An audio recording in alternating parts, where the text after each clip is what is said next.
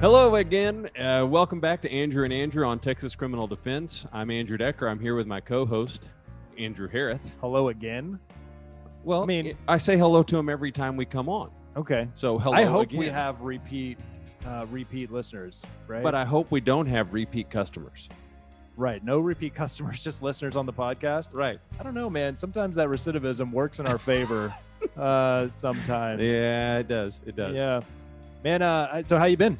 I've been good. I've been good. I'm looking forward to this uh, episode. I think this is our third time.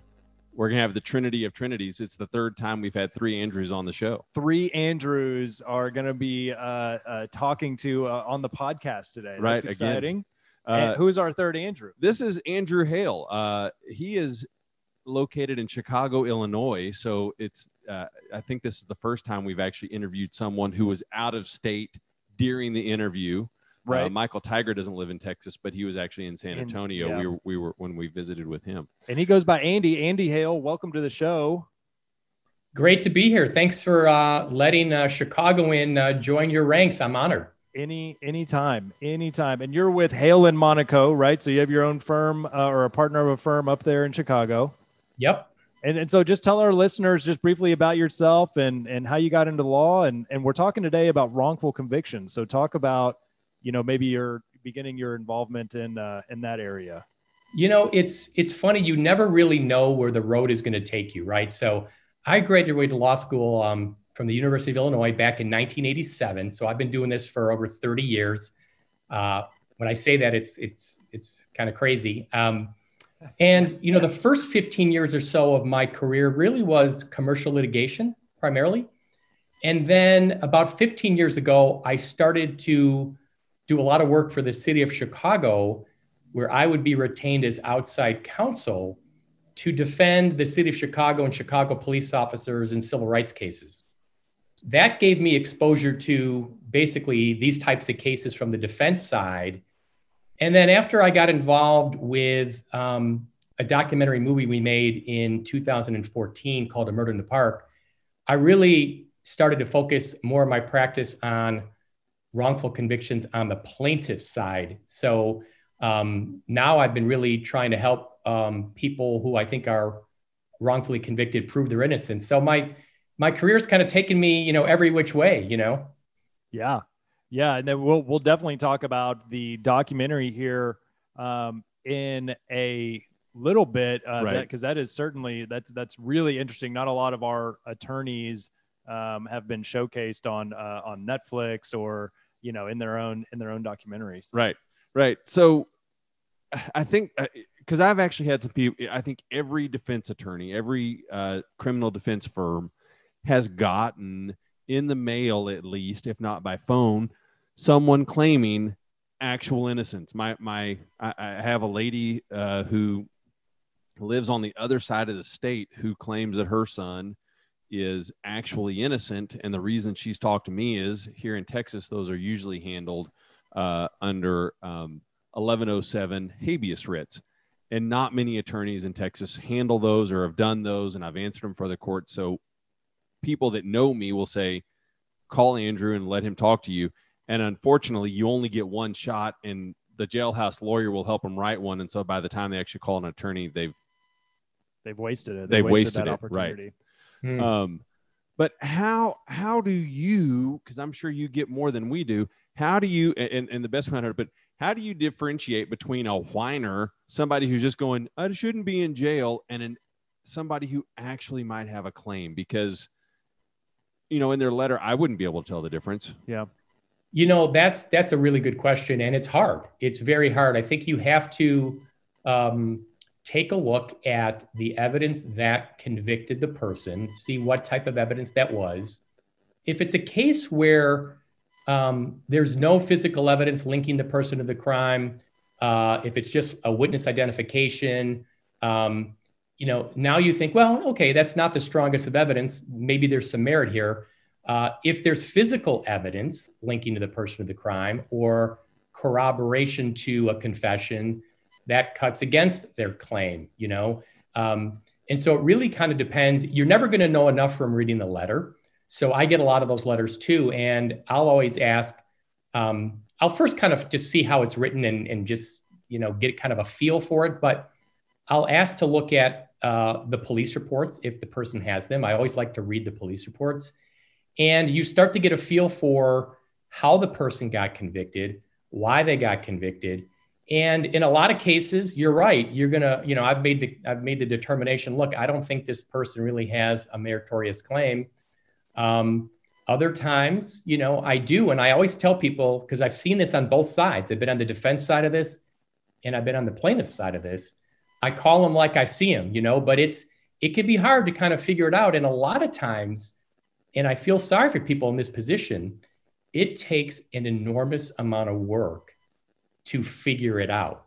So I think, you know, it's hard to find somebody who is willing to put in the time to dig through someone's file just to see if they may or may not have a claim, you know, and it's time consuming, you know, and a lot of time the attention, you know, the, the, the devil's in the details, you know? Right. Um, but I think it really comes down to the kind of the nature of the evidence that was involved in convicting the person.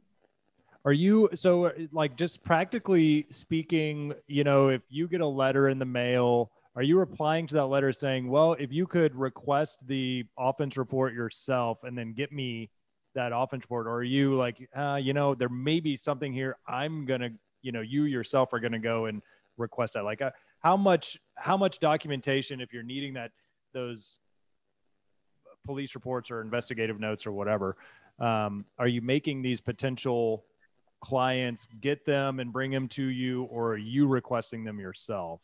You know, what I have found is typically the people that are very proactive, right? The ones that are re- reaching out, writing lawyers about their cases, uh, are the ones who have their file available. You know, they are, they've got, uh, they've got documents, you know, that are in their possession or their family members do.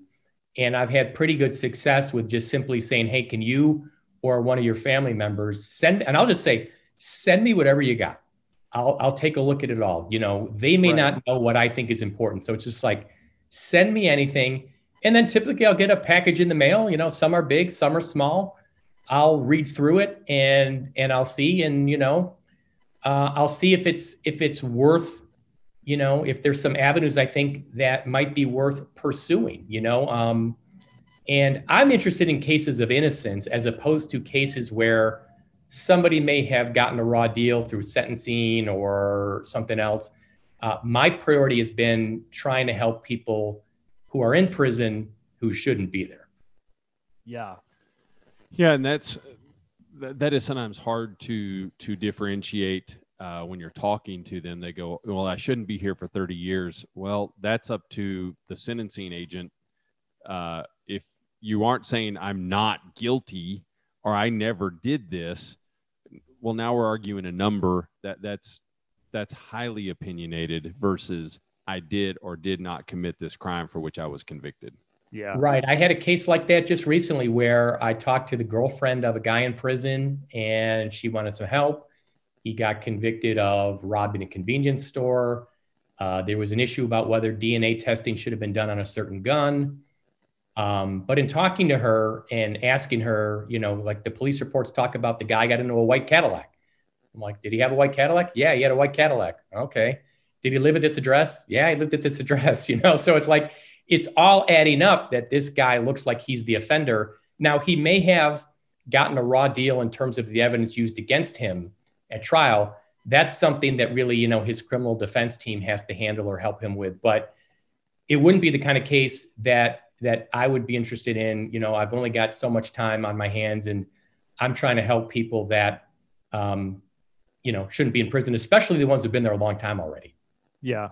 Right. Yeah. So, uh, yeah, and that's interesting because there's been a, a spate of cases recently where, you know, these um, individuals who've been in prison for 30 some odd years, and it comes out like, oh, they, they had nothing to do with this, you know, whether that's because of advancements in DNA uh, uh, te- analysis technology or or whatever they, the, you know uh, witnesses change their minds or you know the actual they, they find somebody else that was responsible for it or something. But yeah it's those it seems to me that those those cases that are overturned these these people have served 30 years in prison. You know it's it is heartbreaking. So i i um I was able to get uh, a guy named Cleve Heidelberg out of prison after 47 years. And I actually think I'm only uh, 49 years old. You know, think about that. Half a century, your whole life. Right. My whole uh, life. Yeah. It, it, could be the longest conviction to get vacated in the country. It, it very well could be. Um, wow. And 47 years. And uh, I'm actually working on a case now for um, a guy who got convicted in 1960 he just got out on parole last year. He served he served 61 years. I actually think he I actually think he's innocent. Um, it's it's in the works. It's been a battle. Um, and then I've got another one where I'm trying to help a guy who's been in for over 20 years for a double murder that I don't think he committed. And when you talk to these people on the phone and they write you letters, um, when you believe in their case, um, it is just it's just heartbreaking to think and imagine what that has to be like. You know, what is that like? And so I actually feel guilty if I'm not working on their case 24 7 because there's such a sense of urgency, you know, every yeah. every day, every month, you know, matters. Yeah, I would, I would think the art. person who who served has served 61 years may not have a lot of time left and so time is is you know time is well, of the essence. that's exactly right. So when i got when cleve heidelberg walked out of prison after 47 years i mean it was uh, it was amazing glorious day. Um, he wound up dying in his sleep 10 months later. Um, now that was sad but it was also um, rewarding knowing he died free and he died in, in his apartment you know? Um, but when I when he walked out of prison, I remember this distinctly. I had mixed emotions. I mean, I was so excited for him to start, you know, kind of, you know, his his new chapter, even though he was in his 70s. But at the same time, what it was, that moment was a validation of what he had been claiming for half a century that he was wrongfully convicted. You know, it was it was confirmation of of you know that wrongful conviction and that I also found incredibly sad, you know, um, what this guy had gone through. So it's tough, you know, it's tough. Yeah, and you just Google uh, Cleve Heidelberg, and and there he is smiling. A, a picture on Google, uh, smiling ear to ear, and you standing right next to him. That's that. You know, well done, sir. You know, there. So you know, can I tell you a really interesting story about that? Of course. Of course. Um, so we worked on, you know, the first case I worked on was this documentary movie, which I guess we'll talk about, A Murder in the Park, but it was about a guy named Alstory Simon. So when Alstory Simon got out of prison, he said to me, Can you look into the case of my best friend, Cleve Heidelberg? You know, he's innocent too.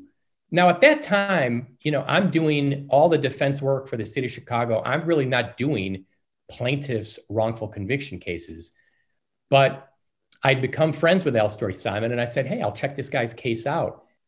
Long story short, you know, I worked on the case for two plus years. It was a monumental effort and we got his conviction vacated. But I would have never heard about Cleve Heidelberg if Alstory Simon didn't tell me about him. My gosh. Yeah, that's, I, that's terrifying. I mean, like, how many how many attorneys in this nation are are clearing convictions of people wrongfully imprisoned, and you've got two, and they're they're good friends from from being in prison together. And that's uh, my heart terrible. Hurts. My yeah. heart. I, I, mean, truly, truly, my heart hurts at this point. Um, and, and I say that for a couple of reasons. One, it's the fear that I, as a defense attorney, have missed something that should have been seen for a client. One, and then two, for someone, anyone who's sitting in custody for for even a year, for a day yeah. that is actually innocent is terrifying. No, you know what? I've got another. I'll tell you another story um, of one that's that's high on my list. So there's after Cleve Heidelberg, after we got his conviction vacated, that's when I really started to receive a lot more mail from people because um, they had saw what had happened. And I got a letter from a guy who was in the same prison as Cleve Heidelberg was, uh, Hill Correctional Center in Galesburg, Illinois. And he had been convicted of a double murder very close to where I live, surprisingly, um, probably 15 minutes away from where I live. Um, and I got all this guy's documents. And what was stunning to find out was Before he went to trial, the FBI came to the local police department and said, Look, we've got credible evidence that this double murder was a Latin King gang hit. And there was all kinds of corroboration for that. The woman who got shot, her boyfriend used to be in the Latin King. She had written in her diary how she thought the gang was going to kill her. There was a Latin King hat found in her car. This whole uh, FBI evidence fell on deaf ears. It didn't come into the trial. This guy got convicted and he's been in prison for over 20 years. I talk to him all the time. And, you know, it's what, what people don't understand is how difficult it is. If you got convicted right now, if either of you guys got arrested right now, charged with a rape, and got convicted, you might think, oh, you know, I'm going to unwind this. You know what? It's not so easy. It's it's not so easy. It can yeah, be very impossible. very difficult to unwind a case um, for a lot of reasons. And I have another one where a guy in Peoria, he's been in prison for over 15 years for a rape. Um, you know, I remember him telling me when he got arrested, he was not worried about it. He went to trial, he testified in his own behalf, wasn't worried about it.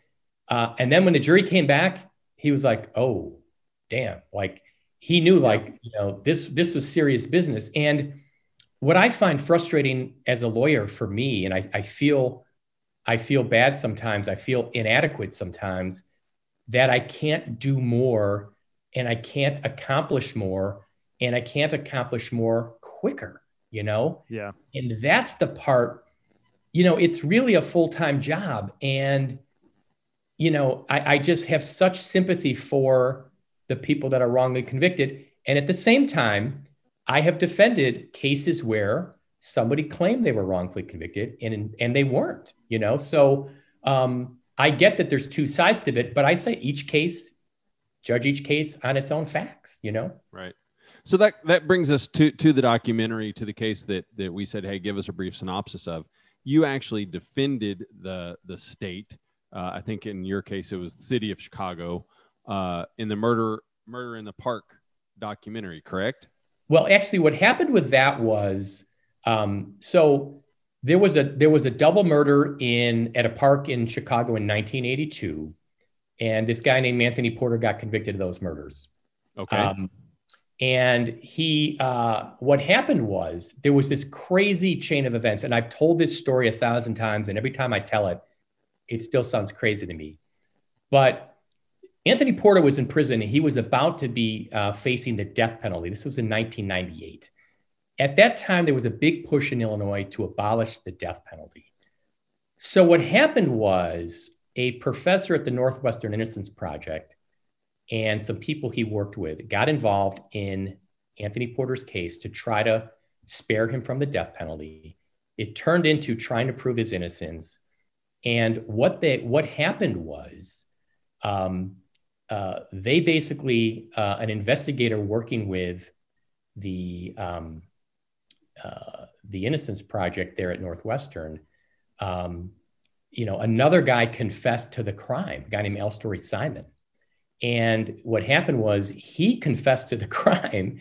Anthony Porter got out of prison, and then Anthony Porter brought a civil suit against the city of Chicago.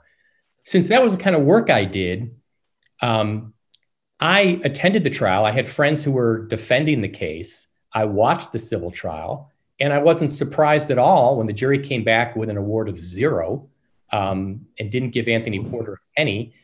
And I remember just talking to people I knew, like, how the heck did this guy get out of prison? Because the evidence against him, in my opinion, was overwhelming of guilt.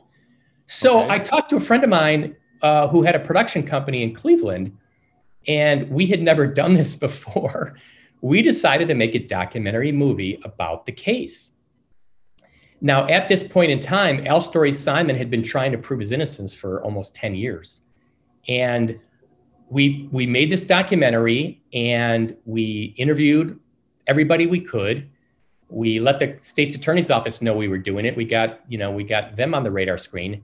And I think it really caused the state's attorney's office to really take a hard, hard look at Alstory Simon's case and when they did, they uh, vacated his conviction and let him out of prison. Um, but it's you got to watch it. Uh, it is just the craziest case you can imagine. So, so where, where if we've got to watch it, where can we find it? You can. It's now you can you can download it on Amazon. Okay. Uh, it did appear on Netflix. It did appear on Showtime. It actually uh, was in a few theaters in some cities for a, a, small run, but you can now get it on Amazon. And uh, uh, you know that's your homework assignment for you guys. Yeah, Check it out. For sure, gonna check it out. You absolutely. But so in that one, the how I guess what did you do with Mr. Simon's confession? How how was so how was that overturned? Yeah. So what happened was, you know, what what you'll hear, from, you know, so we know from you know organizations like the Innocence Project, um, the leading cause of a coerced confession or a false confession is the threat of death. We know that from all kinds of studies that are out there.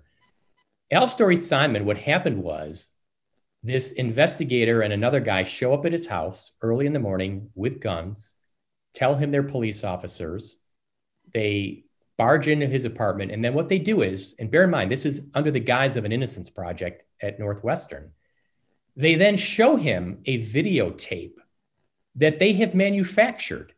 There is an actor on the tape who is playing somebody who claims to be an eyewitness, who says on the tape, I was in the park that night and I, saw I saw Alstory Simon commit these murders. That was completely fabricated. Okay. That guy was just an actor paid to do this video. They show this to Alstory Simon. They told him, hey, look, the police are on their way. Um, you're going down for this. We got your ex wife is going to implicate you too. You're going to get the death penalty if you don't confess and he wound up right there at his apartment um, confessing on videotape to a murder he didn't commit to save now, him from being you know on death row yeah and you know the thing we know now is when i first started doing these types of cases 15 years ago if there was a confession it was checkmate. It was checkmate end of story. We didn't really know as a society that there was this concept of false confessions. We didn't really believe it. We now know, we should know that it, it is true, it happens. Uh, we can debate how frequently it happens, but it clearly happens. Uh, people can falsely confess for a number of reasons. We know that. And so, um, you know, when, when I think with Alstory Simon, it was not only his confession, but then all the evidence in the case pointed to the original guy, Anthony Porter. I mean, there were there were people in the park who knew Anthony Porter from growing up with him, he was a known, um, you know, kind of um, bad dude, and there was there was powerful testimony against him. There was not one witness who said Alstory Simon was in the park or had anything to do with the crime. But all that evidence got ignored um, during this process of Anthony Porter getting out and Alstory Simon, you know, uh, I'm using air quotes, confessing to the case. I mean, it is just the craziest story. Yeah, the the um it is hard to overcome a confession.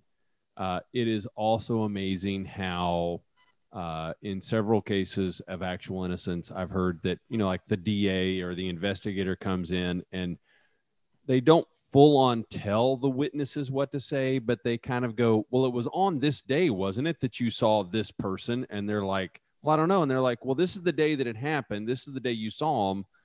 And six months later, they're like, I, I guess it had to be that day. And I guess that's, you know, the time was about right. But the day really, they don't know. Right. But they've been convinced uh, that the day is that day, that morning. Yeah, I think you know you you, you see something like that. You know, um, I think a lot of times witnesses, you know, may not know exactly, you know, um, what they saw or who they saw or when they saw it.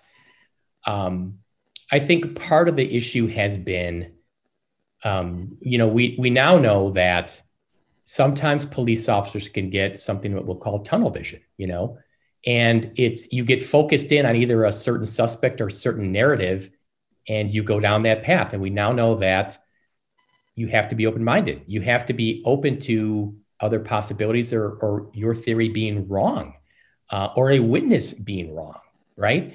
And you have to be willing, both as a, as a police officer and as a prosecutor, I think this is very important. you have to be willing to say, you know what, I don't think I don't think this adds up. I think we got to do more investigation. Yeah. And and a lot of people have trouble doing that. You know, you really have to, you know, especially states attorneys. You know, a state's attorney's job is to seek justice, not to convict. It is to seek justice. Um, just because the police officers give you a case and present it to you, um, you can still examine it yourself, and you're supposed to with right. fresh eyes, you know, and decide whether you think it's worth prosecuting, uh, whether it's not worth prosecuting, or whether you should do a further investigation.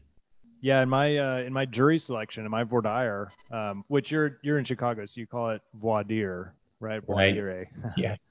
Uh, down here in Texas. No, we call it voir dire. So I have a whole slide on confirmation bias, and it, and it really brings up a lot of lively debate on are these officers trying to find out a, the truth of what happened or the truth of what they think happened. And right. and that I, I I probably should spend more time on that. Um, but but confirmation bias, I think absolutely is something maybe they're getting a little bit better on now when they when they go to these classes on investigate uh, interrogation techniques and tactics and all that. But um, it, it is a huge problem. Obviously, we've seen this wave of wrongful convictions uh, or, or uh, convictions being overturned uh, lately, and and it's probably because of that. Um, you know, tough on crime back in the 80s and early 90s, where you know people were just going to prison left and right. Well, you know, the the Innocence Project of Texas has conservatively estimated that 4% of the Texas prison population uh, uh, may have been wrongly convicted. So it's 140,000 Texas inmates. Conservative 4% is, is over 5,000 people that could be oh in Texas gosh. prisons right now who are wrongfully convicted. That's bigger than most of the towns I grew up in. Yeah. Wow. And if you do that on a national level, the Innocence Project uses a range of, you know, 2.3% to 5% of the two plus million, you know, people incarcerated in the country, you know, and that comes out to 120,000 people plus. So the numbers can be pretty staggering, even though, you know, statistically the system gets it right, you know, most of the time. Uh, there are still a lot of people who um, get convicted uh, who didn't commit that crime, and and those are the kind of cases that you know we have to try to address. We have to try to figure out how we can do better right. and what we so, can do better, and we're making progress.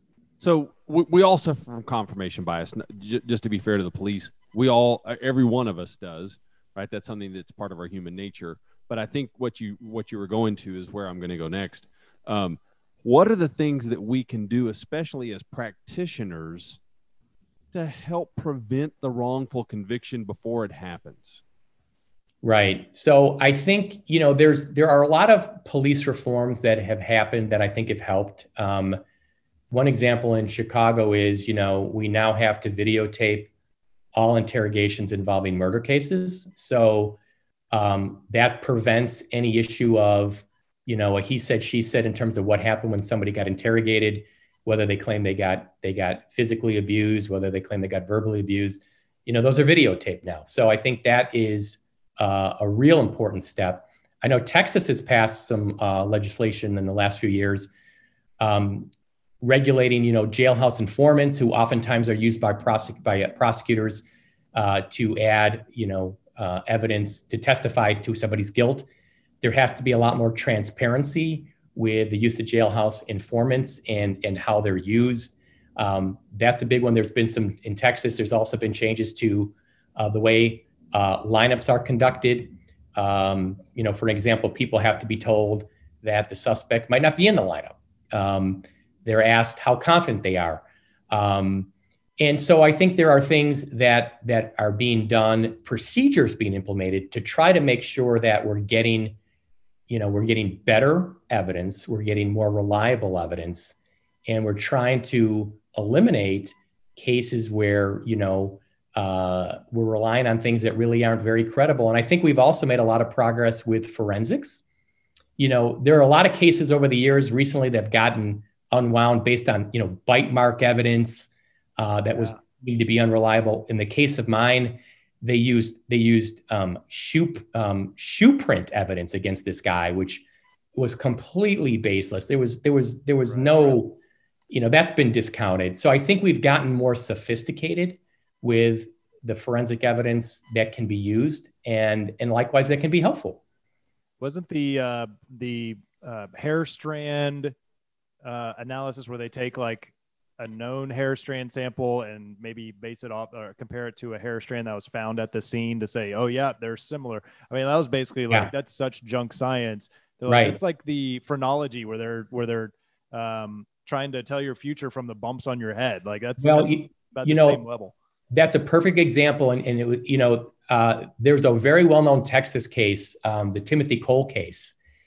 Timothy Cole this is you want to talk about a sad case uh, read about timothy cole timothy cole got there was a woman who got raped in um, uh, in in texas in 1985 and she was a uh, she was a texas tech student and she said it was a, a lone uh, african american male um, didn't really have too much of a description about him uh, somehow, uh, you know, Jeff, Tim, Timothy Cole is a also a student. He was like a 24 year uh, veteran.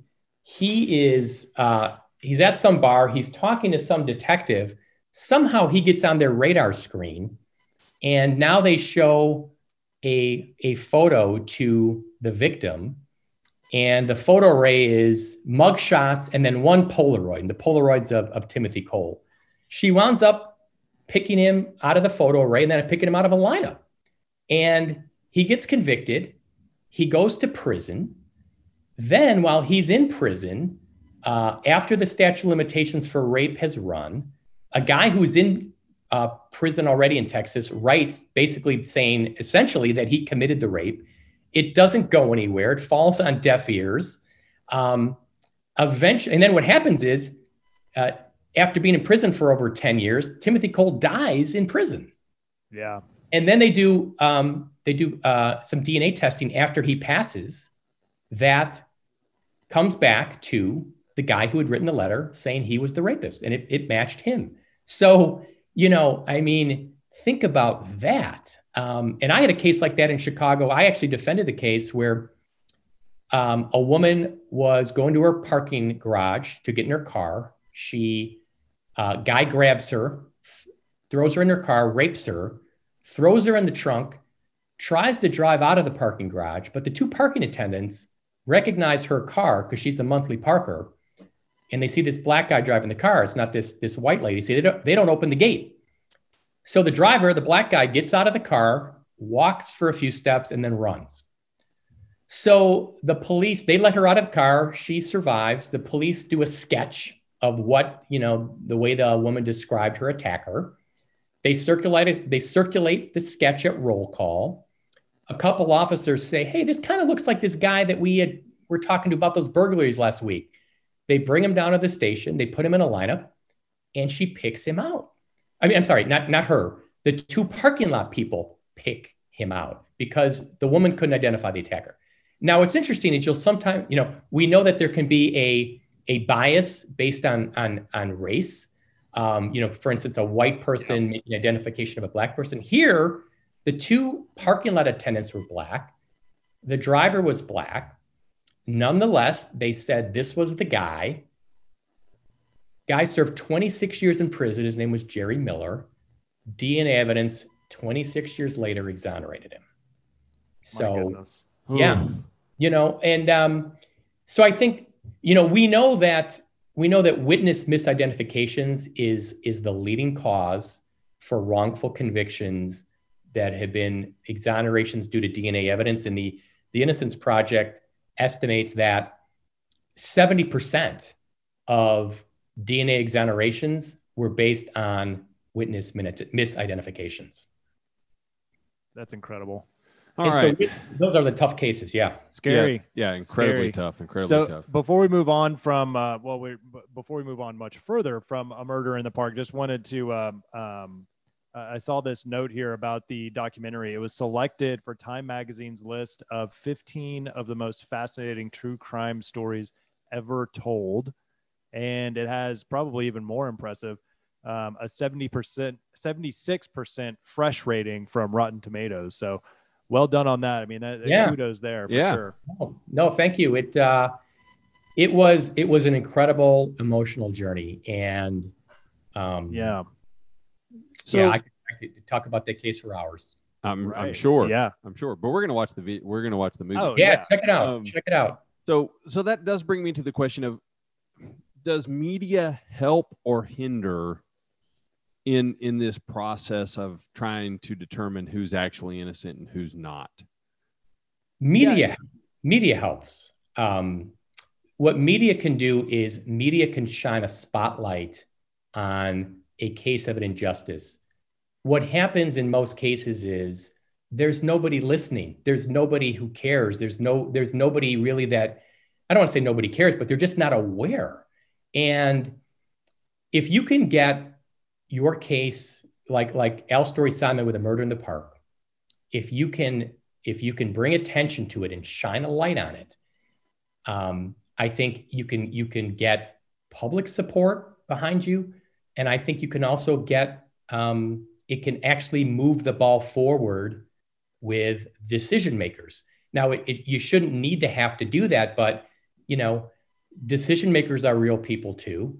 And when you see there's going to be a documentary movie about you know a case you're handling or a big newspaper article or magazine article, I think it causes people to realize, hey, how is this going to portray me? How do I want to look? And am I being fair?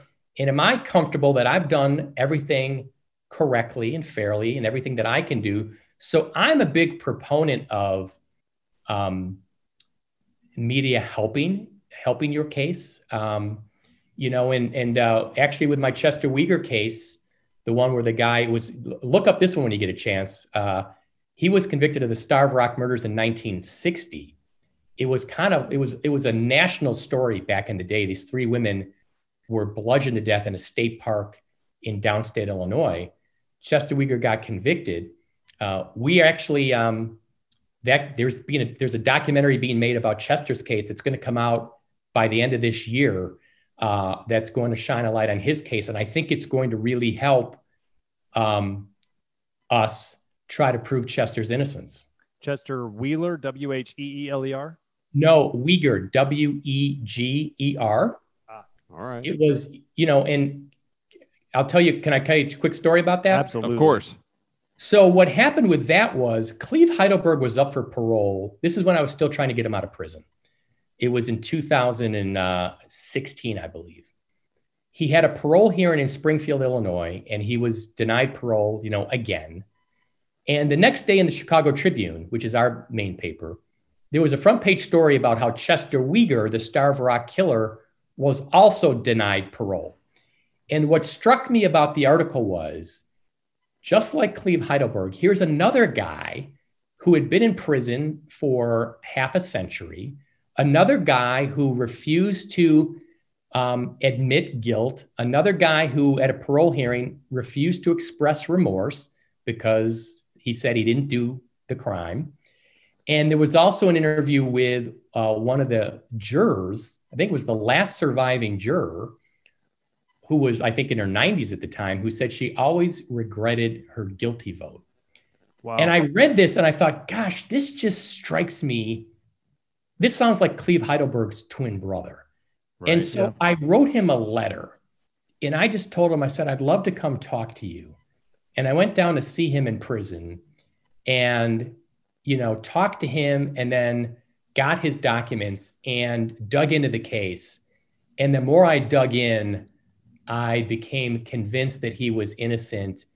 And, you know, I've been trying to help him ever since. And wow, his case is based on his case is based on just a confession. And what's what's crazy about his case in 1960, as lawyers, you know, we're familiar with two landmark Supreme Court decisions. Brady versus Maryland and Miranda versus Arizona. Yeah. Those cases weren't even on the books yet. so, so think about that. The detectives did not have to turn over exculpatory evidence. He did not have to be given any Miranda rights. And he testified at his trial that he, uh, when they were driving him back from a polygraph exam in Chicago, that the that one of the sheriff's officers was threatening him with the electric chair. That sheriff's officer denied it at trial, but what was interesting was uh, the defense called the state's attorney, who was also in the car, who impeached the sheriff's officer and said, "Yeah, several times, several times he threatened him with the electric chair." Um, and so it's a case that's based solely on a confession. It's an incredibly savage, bloody, brutal crime scene. There's no physical evidence linking Chester to the case. And I think this documentary that is going to come out later this year is really going to um, be an eye opener for a lot of people. Um, and I think it's I think it's really going to help Chester tell his story. And and thankfully Chester is still with us, right? He turned 82 yesterday. Fantastic. Whoa. All right, so so you know, I asked the question about the publicity, but but all of what you've been telling me reminds me of uh, what Louis Brandeis said when he was talking about money trusts and the misuse of money trusts back in the 1913 Harper Bazaar Weekly. He said publicity is just is justly commended as the remedy for social and industrial diseases. Sunlight is said to be the best disinfectants electric light the most efficient policeman. 1913. Mm. Right. Mm. And, I, and I think that's exactly what you're saying now is that often it, it is being able to put some light on things that have remained in the dark. You know, and the other thing is with with most of these cases, so um, if I went down to Ottawa, Illinois, and I walked into a bar, you know, uh, I'd have a bunch of people telling me Chester Weger's guilty. All right, all right, but here's the thing: what I what I say to people is, and I had a press conference in the Cleve Heidelberg case when we first got involved, and I said to all the reporters, I said, I mean, don't take this the wrong way, but you know, go read all the police reports, go read all the trial transcripts, go read all the witness statements, and then once you've done all that, come back and now let's have a discussion or debate about, you know, who committed the crime. But yeah. you know, until you've done that kind of research uh, you're just not even qualified to say one way or the other. So if you ask people right now, you know, did Chester Weger commit the crime? I mean, they don't know any of the facts. They only know maybe what they read in a paper or what their mom told them or their dad told them, you know. And, and what I like about, you know, media is, you know, these days we've got a lot of very good, thorough investigative journalists, you know, um, although we've we've kind of lost that at the same time over time. But yeah. if you can get an investigative journalist who's willing to write a long, a long form piece, really spend time digging in and reading things, you know, that you know, that's what you want. You want somebody to look at the specifics of the case, right? That's going to help exactly. You. Yeah, that's that's wonderful, and I and I think too the um, so another thing that another aspect of the media helping is that you know the the innocence project is doing a lot of this type of work and they're very media savvy. Um, all, they're they're a, a, lot of times i mean frequently in the news on any cases that they're working or the cases that they're winning and, and all that kind of stuff. And i think people the more they hear that we just can't we may not be able to trust some of these older convictions i think they can wrap their mind around okay well maybe the courts did get it wrong maybe the system isn't foolproof, you know, and I, and I think, yeah, that, and I think certainly helps. If I can say one more thing, I think what's important is we need to have, um, you, you're now seeing cities establish conviction integrity units. So it'll be like in Chicago here in Cook County, we've got a dedicated conviction integrity unit with people specifically tasked to look at cases of potential wrongful conviction. So, you know, more and more jurisdictions need to adopt that. And you have to also have people in place who are willing to take a fair, fresh look at things. We can't be afraid to acknowledge past mistakes. If a mistake is made, we have to do the right thing, correct it, and try to do better. You know, and that's something I think that really um, has been happening and needs to continue to happen. Yeah, and, it, and sure. it's always hard to admit our mistakes. Well, Andy, you have you have given us just so much good uh, information, a reminder of why we do hard work, why we why we work up cases, why we we try to turn over every rock we can and hold the hold the state accountable to that as well. Yeah, I mean, I, I don't. I hope our our listeners aren't you know fearful. I mean, our, job does create or can create a lot of fear, uh, especially when we're representing those individuals who we, you know, truly believe in their innocence. But I, I really think this uh, this time with you has been inspiring. Um, you know, to really go through our cases with a fine tooth comb and do everything that we can at the at the trial level uh, to prove our our client's innocence. Absolutely, no, it's you got a tough job and uh, and it's a lot of pressure, but you know, luckily, people, you know, clients of yours are very lucky that they can have lawyers like you guys who have the time. Uh, I don't know if you've ever seen the documentary Gideon's Army from a few years back. Yeah, I'm, I'm actually a part of the. Uh, uh I'm actually in the process with Gideon's. Uh, okay. At this point, and, and so it's a great documentary about how you know profiling these three public defenders, and what struck me was their massive caseloads, and right. and just it's it, it's just impossible to give every case the time and attention it needs when you've got 500 cases, right? And so there needs to be more resources for people, you know, for the public defenders out there, more of them and more resources because it's just I sympathize with those with those public defenders who just, you know, they don't have the luxury that I do to spend all the time I can spend on a case. Right. right. And, that's also true for our prosecutors. Uh, I, I have some prosecutors I know that say right now they have between four and 500 cases. They don't have the time to go through them either. Right. So it's not just on the defense. It's also on, on the prosecutors. We have to have manageable caseloads. That's not so that we can sit around and, and twiddle our thumbs. It's so that we can actually do the work. Um, because lots of times I will, we'll be moving towards the second and third setting, and I'll say, "Have you looked at the video?" And I'll finally say, "Look at minute eight, line, you know, at 2nd mm-hmm. 32, and watch the next 37 seconds." This is the important piece. Yeah, right? and one one tip I would give, you know, to any, you know, to to you know, to criminal defense lawyers out there is, uh, forensics have become so advanced that I would really encourage people in high stakes cases where there are where there are things to test. You know, um, not only DNA testing or ballistics ten- testing or forensic testing. Um, I've used an expert here in Elgin. Uh, they're called Microtrace. They're world renowned microscopists. They look at things under a microscope, trace evidence. It could be hairs, fibers, dirt, dust. Um, you know, there are all kinds of ways you can attack your case. And I think forensics are often underused but but I always try in the cases I work on. That's always my first step. I'm never going to win my case on a he said she said. I always look for a forensic component if I can. Yeah, smart. Well, Andy, we also, uh, you know, in, in, the midst of all the all the hard work and all the mental work, uh, we also like to have a little bit of fun, and so we ask all of our guests a few fun questions at the end, uh, just so we get to know the guy before he became Andy Hale. Uh, yeah, the the kind of the the man the behind behind lawyer. Yeah. Right. Uh, so so, what's your favorite band or musical artist? What do you listen to? You know, uh, I'll answer it this way. My favorite station. There's a great radio station here in Chicago called V103. It's R&B and throwbacks. So it's I love that R&B music from like when I was growing up.